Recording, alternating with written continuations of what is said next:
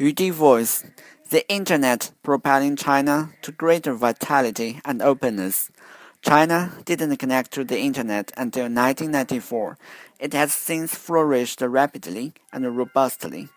Today, 680 million Chinese use the Internet, 500 million of them via mobile phones representing 73% of the urban population and 25% of the rural residents.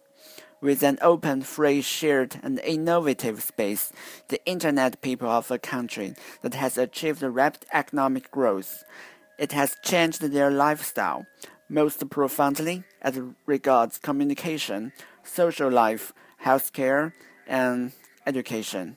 The Internet creates countless business opportunities, promotes an open society, and nurtures new values. The Internet has brought technological revolution and social reform to China, propelling it towards greater openness and vigor. This is Justin speaking for UDFM.